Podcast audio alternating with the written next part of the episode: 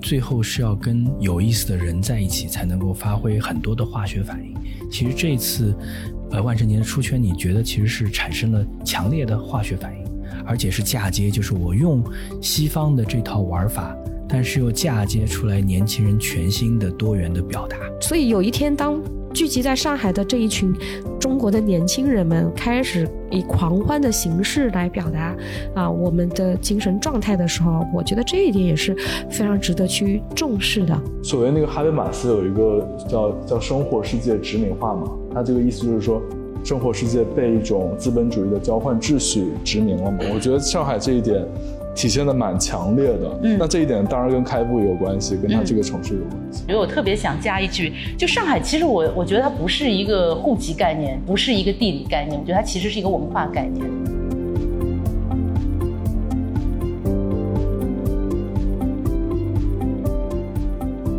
欢迎来到成都时间，我们今天聊一期比较好玩的话题，聊一聊上海的海派啊。那正好是十一月十四号或者十七号是上海开埠一百八十周年，而今年上海的万圣节的这个庆祝，其实也特别有海派的特色。我们觉得上海完全恢复过来了，有洋派，也有很多年轻人比较张扬的表现。所以说，我们想今天就着万圣节的表演和这个上海的开埠的。一百八十周年可以聊聊话题啊！我们今天也是所有的主播都在一起，小新、对海云跟好汉都到齐了啊！这是一个重要的题目，我们先请海云聊聊吧。对，因为其实我就是很想聊这个，就是上海万圣节这样一个突如其来的这样一个一个庆典。我我可以承认的是，我本人非常激动哈。然后这个激动呢，我还自己梳理自我梳理了一下，我发现其实是有三个层面。第一层面是对于年轻人终于可以 have some fun。我真的是很激动，因为这两年跟年轻人相关的关键词其实都挺苦的，对吧？然后是找不到工作啊，只能当全职儿女啊，然后就是反正就你就感觉就是现在的年轻人，然后有听说他们就特别就是要考公啊、考编呐，就是就是那种感觉是很丧啊，就没有什么让你觉得和年轻和青春这个东西相符合的那些特性。然后这一场庆典就是让我。很很开心，让我觉得哇，年轻人还是年轻人，就让我有这样的一种感觉。我记得我那天晚上看了很多的这个，比如小红书啊什么的上面的那个报道，然后当然我也看到了某一些可能批评的评论。我甚至就是呃做了一件我不太平时不太做的事情，就是我对那些骂的太厉害的人，我还上去吵了两句，就就因为我比较情绪上就比较投入。然后我那天晚上我在睡觉的时候，我印象特别深，我睡觉前我在我自己的那个日记上。我写了八个字，我就写“快乐无罪，青春万岁”，就是我就对我那一天我自己是一个总结。这是第一个激动，第二个激动是因为我是做文化研究的，然后这个庆典可以说是对于所有对文化研究感兴趣的来说，真的是天降的一个一个文本，就是你会发现它你都很难去定义。就是我一开始看的时候，我觉得哦，这不就是 cosplay 吗？那 cosplay 不新鲜。我们今年是 China Joy 的二十周年，所以 cosplay 其实这个文化已经流传了二十年了。那么这当中还有一点就是 Pride Parade 的这个元素，那么我们这个就不细说。那它还有就是梗文化，你会发现，就而且最后它成为一个大家那么关注的一个事件，就是因为它的那种梗文化的那样的一种密集程度，就是简直是应接不暇。所以它等于是多种亚文化。它在一起揉杂催生出来的这样一个新鲜的，你甚至都没有办法去定义的一个东西。那这是一个我自己从一个专业层面的一个兴奋。那第三个兴奋，我就觉得哇，上海真的这种事情只有在这个上海，或者也不一定啊，不一定只有在上海发生。但是它在上海发生是一个非常非常自然的这样的一个事情。所以呃，我想参加那些狂欢的街头狂欢的年轻人。他可能没有意识到，就是很快就到了上海开埠一百八十年这样的一个时间点。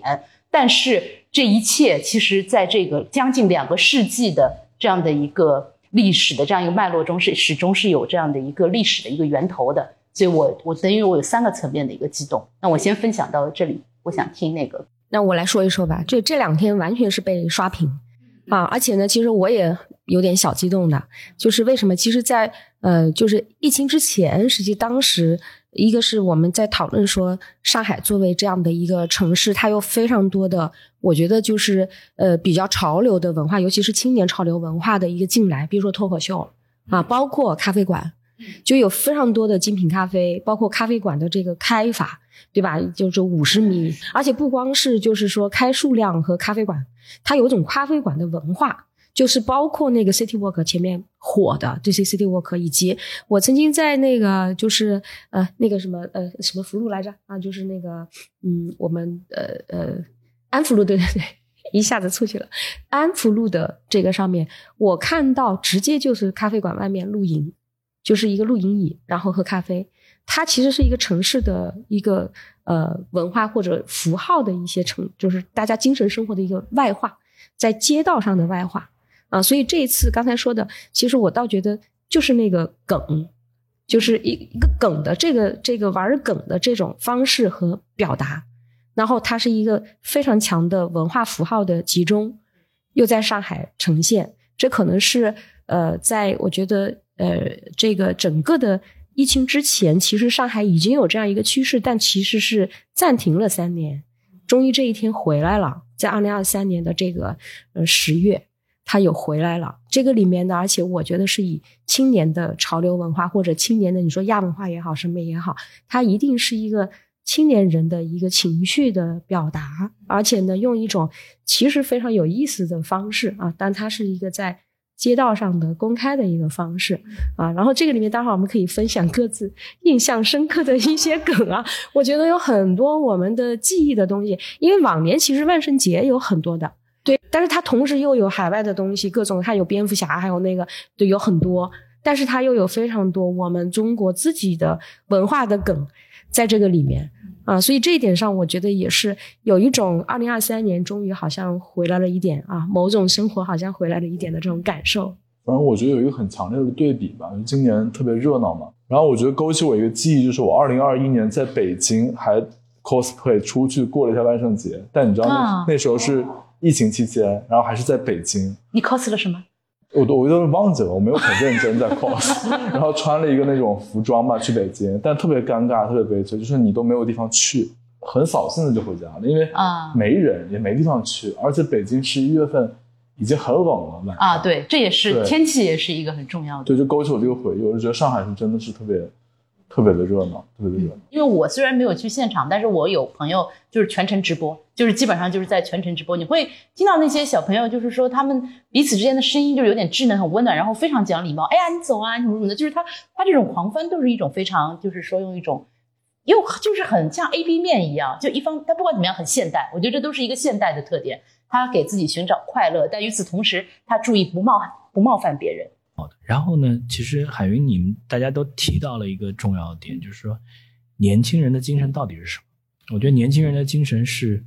冒险，年轻人的精神是某种意义上你有质疑，你愿意去表示不同，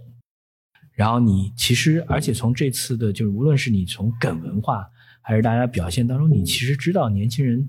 对于现实，他不是简单的。顺应，对吧？啊，他需要表达我的不认同，对吧？我觉得这是非常重要的，而且在 Halloween，在万圣节这样的节日当中表达这样的不认同，其实是最安全的，对吧？因为我们本来就是要让大家去乔装打扮，对吧？人就是我们在整个社会里面，你需要的，我认同两点，我觉得说年轻人不能只是特别功利的生活，那你功利的生活，你就会发现未来没有希望，我只能躺平，我怎么？那样对吧？年轻人他就是他未来他的是试错成本最低，他是其实是可以去做很多事情的。第二件事情，千万不要以为年轻人是好糊弄，年轻人是这个很顺从的，对吧？我觉得他们内心对于很多事物是有他们自己的判断的。就是我们讲说，整个社会当中其实需要有很多的解压法，而这个 Halloween 其实是一个非常好的，因为大家是玩嘛，对吧？玩的过程当中有一些解压，有一些释放。其实是有意思的，而且大家都讲了，只有在上海有可能有这样的解压，有可能有这样的释放。嗯，他说的海外海外的这个海派的文化，就是，呃，他肯定不是说上海青年才这么做，就是上海聚集了这一群青年。那我都是从那个呃社交媒体上看到，我突然间惊叹哦，上海有这么多有意思的青年，而且那么有还好帅的，有些很漂亮，就是简直了，就感觉是。哦，我好像看到是纽约的街头，你告诉我发生这个，我觉得现在终于是哦上海的街头，所以我觉得这一点也是很值得讨论的，就是它不是一个简单的说啊我们的上海青年人怎么样，它不是是在上海的青年人。那么上海作为一个城市，它聚集了这么多可能有不同背景的，甚至我觉得这个里面参与的有很多可能我觉得海外生活过的啊，或者是各全国各地的、全球各地的青年在这里以上海的街道为舞台。啊，来表达自己的一些这个记忆啊，我觉得玩梗或者说这个其实都是我们这一代人的文化记忆，包括他怎么去玩这个梗啊，这个里面其实就有很多可研究的东西了。而且我认为也不是说娱乐化啊，好像所有东西都娱乐化了，我不认为这个里面肯定还有某种东西的。第二呢，就是狂欢节。狂欢，狂欢，我们说是一个基于人类社会，其实我们自己基因当中的东西。中国人的文化里面其实是少这一块的，啊，只有在就是，所以有一天当聚集在上海的这一群中国的年轻人们开始。以狂欢的形式来表达啊我们的精神状态的时候，我觉得这一点也是非常值得去重视的啊，尤其是这些这几年吧，我觉得我们需要一点狂欢精神啊，需要一点酒神精神啊，以以此来，而且我也自己很感觉到，就是看得到的那个状态，青年人的这一些，我觉得不是那种丧的闷的这种。就上海，其实我我觉得它不是一个户籍概念，不是一个地理概念，我觉得它其实是一个文化概念。就上海从来就不是一个，就我觉得对于上海最大的误解或者说是批评，错误的批评就是说上海人太排外了。我觉得这个是一个最大的误解。当年上海在最国际化的时候，其实是差不多一个世纪以前，就是传说中的一九三零年代。那个时候的上海的国际化到什么地步呢？就是我看一些学者的那些说法，就是连巴黎和伦敦都望尘莫及。就是它不管是聚集中国的各个省市地方的人口，还是说整个国际上各个国家的人口，这个都是非常非常的。但他们在上海，很多人就自我认同为上海人。就比如说犹太大亨哈同，哈同花园就是他创造的，他一直说我我就是上海人。另外就是有一个呃，不是没有哈同沙逊那么有名的一个人，其实我觉得他很厉害，叫 Henry Lest，他是那个雷士德。这个人他他死后英国人，他死后他不但遗体葬在上海，而且把所有的财产全部捐出来，很厉害。就这些人，他其实他都自我认同为上海人。那说上海人排外，我就会觉得啊，这个。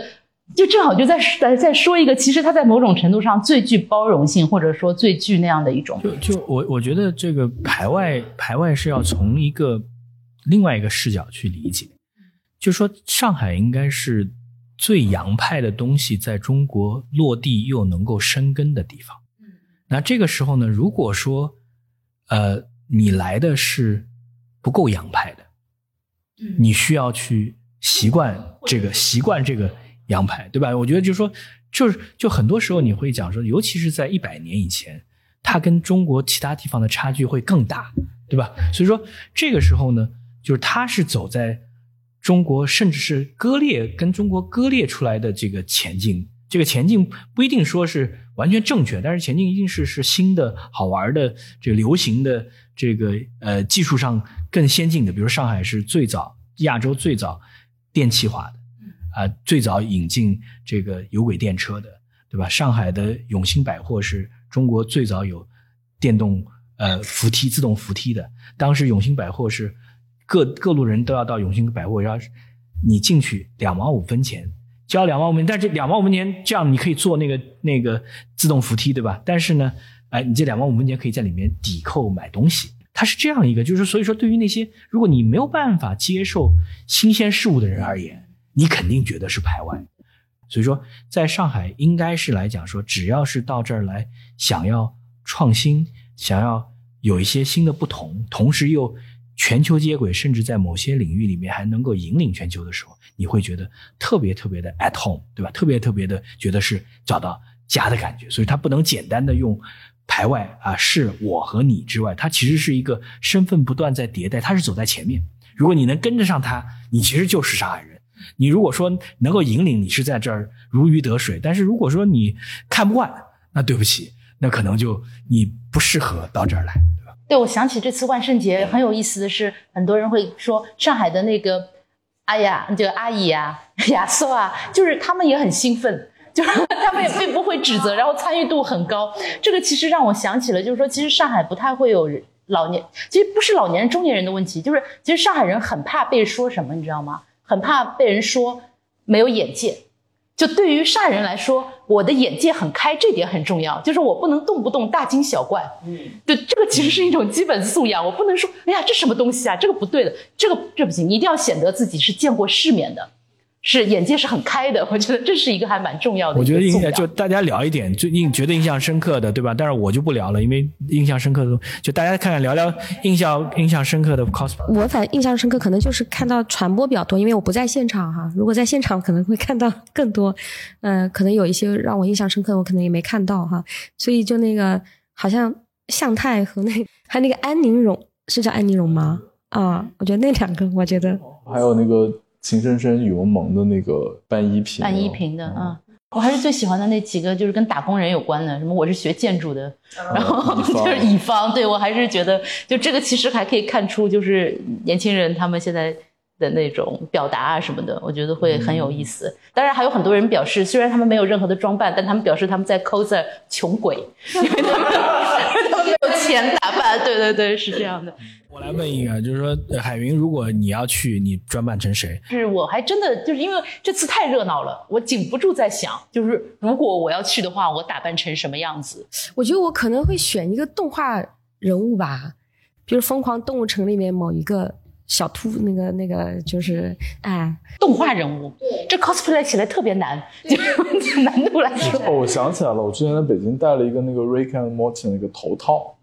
对，就戴了一个动画人物的头套。但是如果这个万圣节它以后还会继续这样的话，我觉得我可能呃真的会去。对，我也觉得，我觉得我真的会去。就我也觉得 我会有冲动，就是我希望在那一晚上完全变成不是呃现在的我去参与，而且那种参与是没有什么压力的那一种。但我也不想在那个上面说，哎呀，我非得要什么思想性、批判性，然后去办个什么东西。我觉得未必，我就是为了 for fun。对，而且就是刚刚这个吴晨这个问题，我觉得其实挺好的，因为当我在思索我要办成什么的时候，我发现这其实是个还蛮复杂的问题。对，虽然你在你的面具之后，但是这个表达是很清晰的，所以我觉得还是一个还蛮费思量的一个问题。那你会扮成什么呢？但我我想我肯定会找一个美剧当中比较科技范的这种，对吧？因为我我觉得不会，我我会我会扮一个那个。比如说，呃，上载人生里面，这个在上载过程当中头没有了，然后上去，对吧？就是只要在这个万圣节上能看到各种各样不自我设限的多元的表达，就好玩了。对吧？但是你也不能说只突出那一类的表达，而不去让，如果如果只是那种表达，其实也不好。我们就希望说，哎，每个人你觉得挺有意思，就是你希希望说传递什么信息？我其实原先我觉得答案对我来说还很好找，就是我一直很认同女巫，因为女巫其实对于女权主义者来说是一个很重要的概念，女巫是烧不死的嘛，对吧？其实这次我带我的那个女儿去迪士尼小镇去了一次，但是呢，就她就扮成一个小女巫嘛。但我觉得回头我就给他看很多，我觉得他很快就会不满足于只是 披着一个女巫的服装，我觉得他也会想去扮成一个比较有意思的一个一个更有意思或者说更吸引眼球的这样一个造型。嗯，那其实我还有一个问题我很想问三位的，因为呃，这四我们四个人里面只有我是土生土长的上海人，然后你们三位其实都是来到上海的，我还真的挺好奇，就是什么吸引你们来到了上海？我肯定是大家当中最贴近海海云的了。就我现在在上海居住的时间是我这辈子最长，对吧？所以说我其实是已经是一个上海人，但是就是回到你这个问题，就是说我不觉得自己是上海人，因为我毕竟在南京生活了、生长了十八年，那是我的家。但是我会在上海觉得特别 at home，这是很不一样的情感。at home 就是觉得，哎，到这个地方，比如你无论从哪儿，你回到这个家附近的地方。你会觉得特别放松，对吧？它很熟悉，你不需要大脑，你小脑就能支配。你开车不需要导航，然后这一这一系列，然后你旁边啊有有新的东西，你不会觉得奇怪；旧的东西你觉得很很有这个呃感触。然后别人在问你的时候，你会说啊，讲出很多故事。我经常会跟别人讲的故事啊，说我们我在联阳社区嘛，然后说联阳社区呢，在呃我在买房子前十几年。就是一九九几年的时候，他改一个字，不叫联阳社区，叫联阳公社，知道吧？真的叫联阳公社啊。然后就就然后他当年在联阳社区十周年的时候，在社区大拇指广场里面做了一个非常好的雕像，这个雕像是一个拖拉机头，用冰封起来，冰封的记忆，这就是原来是公社，原来是田嘛。然后你一堆人，而且是外地人到这儿，然后大家都觉得很 at home，大家这就是这是浦东里面外地人聚集比较多，但是每个人都有对上海有认同感，所以说我觉得不是简单的是不是上海人，你对这一块地方有没有认同感？你是不是很觉得 at home？如果是，我觉得这是已经是这个城市和你在这个城市最好的结合。我是来二十年，我零二年来读书，所以其实今年是二第二十一年。就是算是新上海人，但是实际上我觉得，呃，我是湖南人嘛。那我的家乡，我认为是一个就是肉身的的 家乡，就是对故乡。但是上海对我来讲，真跟那个 at home 这个是很像的，它是一个精神的原乡。就是为什么我在这里我会自在？我觉得这里的城市发生的很多事情，我觉得是跟我自己是很接近的。但我来二十年，其实二十年是有很大的变化，上海也很大变化，尤其是一个变化比较大的，我认为二零一零年就是上海的世博会。世博会之后呢，上海其实有一个很大的变化，它的市政的建设、整个城市景观和整体的整个是那个上海的一个国际化。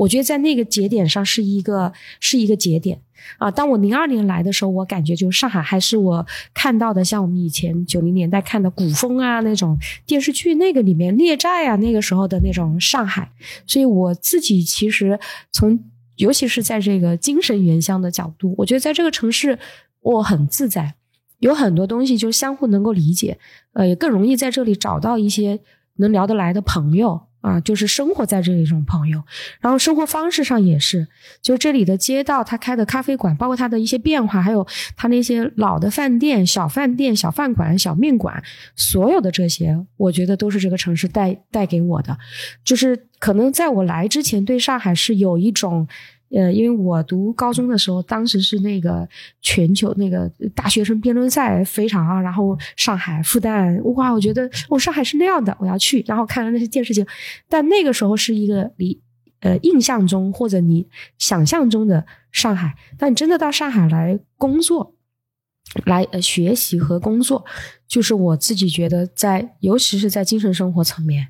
呃，它这个城市是能够更带给我一些。滋养和让我在这里面觉得很安心的，我觉得这个恰恰可能是一个城市，不代表说那压力也很大啊，对吧？购房生活的这个呃这个消费的水平可能也都很高啊，但是但是我觉得这个层面，尤其是今年啊，今年的呃一个是那个上海呃艺术呃国际艺术节。还包括就是八月份之后有很多的展览，就外国建筑节啊，什么各种的太多了啊！尤其是今年的这个这个呃国际艺术节，大有非常非常好的剧目在上海全球首演或者亚亚洲首演，而且呢，就是你像我那个前两周去看那个李布伦根指环，所以给我全新带，就这个时候可能一生也就很难得的。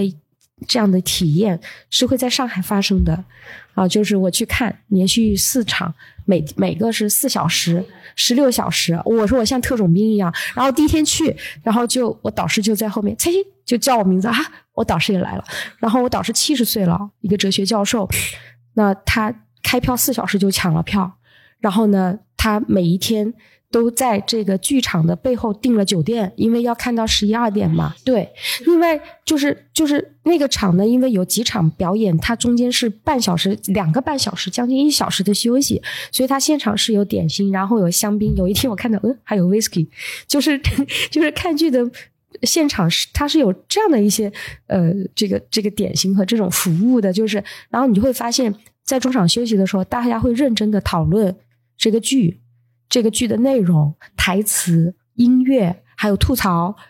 就是它不是一个简单的说“哎呦，我不懂”，但我去看，我为了装点自己，我觉得不完全是这样啊。所以你刚才问我，作为一个在上海生活二十一年的，这个就在精神上，我认可我自己是上海人。好汉来的时间是最短的，我我来的时间可能是最短的，我是来了可能就一年多，但是我之前在北京、广州都待过嘛，所以我觉得。这三个城市也是中国的很重要、很主要的三个城市，也各具特色。我觉得可能有一个比较。我现在会觉得上海肯定是我觉得最愿意留下来、最愿意在这里好好生活的这么一个地方。但我觉得这也是一个过程。我觉得很早我对上海还是有那种偏见，或者说有距离感的那种感受，嗯因为我肯定来我来自一个内地的一个是一个呃，就是三线建设的一个厂厂矿子弟这么一个身份。当然，我觉得这个身份跟我辗转几个城市有关，因为城市这种无根性，其实本质上跟那种厂矿子弟其实你也没有家乡嘛，我也不会觉得我哪里是我的家乡，就这种感觉是一脉相承的。但是我觉得就是如果是抓出北京和广州比较的话，我觉得北京你也有人谈文化生活，然后也有人去交流，但是北京的感觉是除此之外就没有什么别的了，就是太太太太抽象的一个地方。如果你从事还是文化工作的话，它的街道、它的日常生活或者它的吃穿用度都没有那么丰沛，其实。但到了广州，你就突然跌进了菜市场，啊，广东的烟火气真的好重啊，嗯，是，但那种烟火气，我觉得也不是我我我我喜欢的。就是如果我真的很喜欢做菜或者烹饪，对食材非常的有感受力，那我觉得那样一个城市很适合我。我每天可以就是一个像一个宇宙一样那种细密的那种物物质跟生活的那种宇宇宙，就是很细节的那种东西。嗯。那我觉得上海可能是一个中间层面的，嗯。就是你可以退到生活这个层面去，比如买呃买花，大家很愿意在自己生活上花很多功夫、很多精力，然后这个精力上可能也有审美上的一些延展，大家很专注于谈论发展自己的日常生活，但是你也有那种就是形而上的或者说高文化的东西也有，但你也可以去过一种具体的务实的生活，就这这两者平衡的比较好，就感觉上海比较有中层的这一面，但北京感觉就是宏观，然后广州又是 完全的微观，太微观了。嗯啊。你像我在广州有些大学老师的朋友，他也会觉得说，哎呀，太无聊了，因为找不到朋友聊天，就是大家也都在北京和上海，就就会有这样的感受。嗯。嗯，我觉得其实上海还有一个很重要的特点是这个，呃，可以说是优点，也可以说缺点的，就是人和人之间的距离感。因为我觉得我特别想举一个例子，去年的那个例子，就是你知道我们上海一般这种楼房邻居是不认识的嘛，彼此之间多少年邻居是不认识的，然后突然之间不是封封城之后，邻居的这种楼群大群就这样建立起来。然后我就看到，就是那种平时都见面都不打一声招呼的邻居，突然之间就彼此之间建立了火热的联系，然后就会出现了各个团，对吗？出现了团长，然后我们大家彼此也很热络哈、纷纷表示以后这个呃要要见面聚啊什么什么的。等到一切结束之后，突然之间你发现瞬间又回到了常态，嗯就是在电梯里面又不怎么打招呼了。那可能会有些如果不太理解这个感觉，就会觉得，哎，这是不是太冷漠了？但我觉得不是，我觉得这种就是我们在危急情况下，我们的互相帮助是一种共识。然后到了一个相对来说就比较又 又是一个正常的生活状态下，我们彼此做自己的事情，又是一种共识。然后这个东西，我觉得是在是在上海是是很特别的一个东西，很好玩。因为我我觉得，就是嗯讲到开埠嘛，就我们在跟开埠联系在一起，开埠其实就是做生意、做买卖，就是交易嘛。就城市本身是诞生于交易。我觉得，就我我我可能更更怎么讲，没有喜好也没有厌恶的那么讲的话，我觉得，就上海的人际关系里，这种交基于交换原则的这种人际关系的展开是最明确的。对相比北京跟广州，我觉得北京大家可以因为共同的兴趣、共同的话题，甚至共同的秉性、性格，可能大家可以有一些交往，甚至这个交往可以延续下去。那我觉得上海可能基于大家工作上的交交际什么的，是最重要的一点。我觉得这一点是特别明确的，在在在上海这个而且最好不要欠人情，就我觉得这点还对，蛮就是一种交换，嗯这种交换是最明确的一种城市气质。就是所谓那个哈贝马斯有一个叫叫生活世界殖民化嘛，他这个意思就是说，生活世界被一种资本主义的交换秩序殖民了嘛。我觉得上海这一点体现的蛮强烈的。嗯那这一点当然跟开埠有关系，跟它嗯这个城市有关系。回到开埠啊，它其实蛮重要的，它是一个空间的开始，也是一个历史的开始，这很重要。然后上海的精神到底是什么？其实你刚才讲的，大家可以总结一位，它就是一个不断的分工跟专业主义的这个历史，对吧？就你在之前可能缺乏分工和缺乏专业主义的时候，你是呃会人情社社会或者是各种各样，但是上海可能是最早一个帮助中国走出人情社会的。那人情社会完了，就是人跟人之间是要有新的组织的方式。其实上海在探索的是新的组织的方式，新的组织过程当中会需要有更多的专业的人去扮演专业的角色，他们之间相互互动，很多时候是专业，所以说也守着各自的边界。而在这样的新的组织当中，其实要留足足够多。表达的空间，其实上海在开埠之后也是中国最具表达空间的地方，不同的声音都可以在上海能够发展出来。我觉得这些其实是值得我们仔细去思考的，对吧？就是说，不断的专业主义，不断的拿来主义，不断的有足够开阔的视野跟专业的这个讨论的空间啊，这些东西怎么去帮助我们未来去发展？它这样，其实所有的有想法、有一技之长。愿意去学习、愿意去成长的人，可能到这儿来都会觉得，哎，挺有意思的，对吧？它可以满足大家在工作之外的生活的方方面面。但是你如果说对某一个地，就是你你你想独守自己一小块天地，也是很容易。其实我我就觉得这次的那个万圣节，其实也是给上海做了一波很好的广告。我觉得就是如果一些 年轻人就不一定是中国的，可能也包括国外的，就是如果哎你觉得很喜欢的话，你过来。然后我我我记得我有个美国的朋友，他在那天他突然发一个东西，他说我其实最讨厌的就是万圣节，因为他在美国生活了很久，因为万圣节在美国的街区就是那种非常恐怖的装饰啊，然后街头都是这种僵尸造型的那种感觉。他说这是我最受不了万圣节。然后我居然可以很骄傲的跟他说，你来上海吧，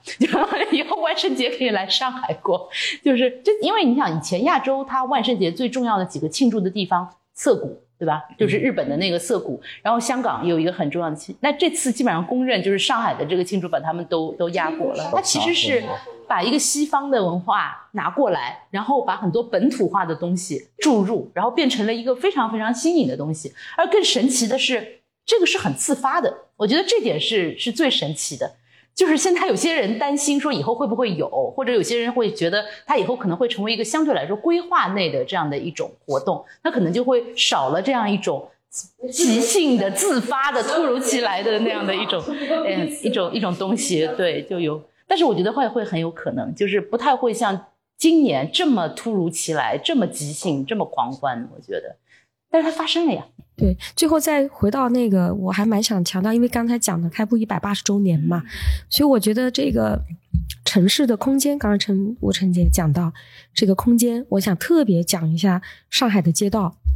就是你看我们现在看到所有的这个沙丘，上海它还有一个就是现在我不能叫活化，就是说它可能是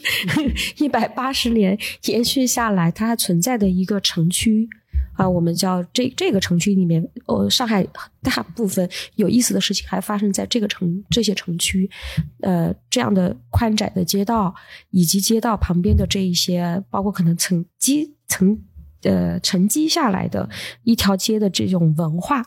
所以这个我觉得很重要。它不是说我要建立一个新的城市，或者我把它建得非常漂亮就会有的啊。所以包括说，你看所有的东西都是有呃有代表性的街道。和街区去完成它的啊，包括其实上海的这些街区曾经就是，比如我一直以前举例子说，在这样的街区，你可以看到这是一个可能开了二三十年或者四五十年的老店，它的面面的价钱它可能涨的涨幅不大的，但是你可以花很便宜的钱再吃一碗很好吃的面，但是旁边可能就是一个香港的买手店或者一个设计师的买手店，它的东西也不菲哦，但是他们就是就在街。他们他们是邻居，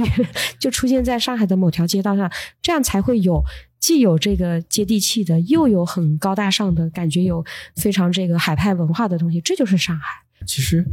上海是一个嫁接的文化，对吧？我觉得就是说，街区最后是要跟有意思的人在一起，才能够发挥很多的化学反应。其实这次，呃，万圣节的出圈，你觉得其实是产生了强烈的化学反应。而且是嫁接，就是我用西方的这套玩法，但是又嫁接出来年轻人全新的多元的表达。我觉得这是非常重要，因为你到最后就是我们也不想把它拔高，因为我觉得大家定位非常好，就是大家去玩，对吧？大家去放松，大家去宣泄，大家去开心，就特别好。但是放松、宣泄、开心背后，其实是你觉得这些年轻人他其实有很强的想法，有很强的表达的欲望，也是。特别特别有创造性。我觉得这是活力的所在，对吧？我觉得活力不就是，对吧？这就是好玩嘛，就你好玩有创造力就够了嘛。一个城市其实最需要的是它能多元，但是它能够有活力、有创造性，这是大家觉得上海活过来的最重要的一个证据了。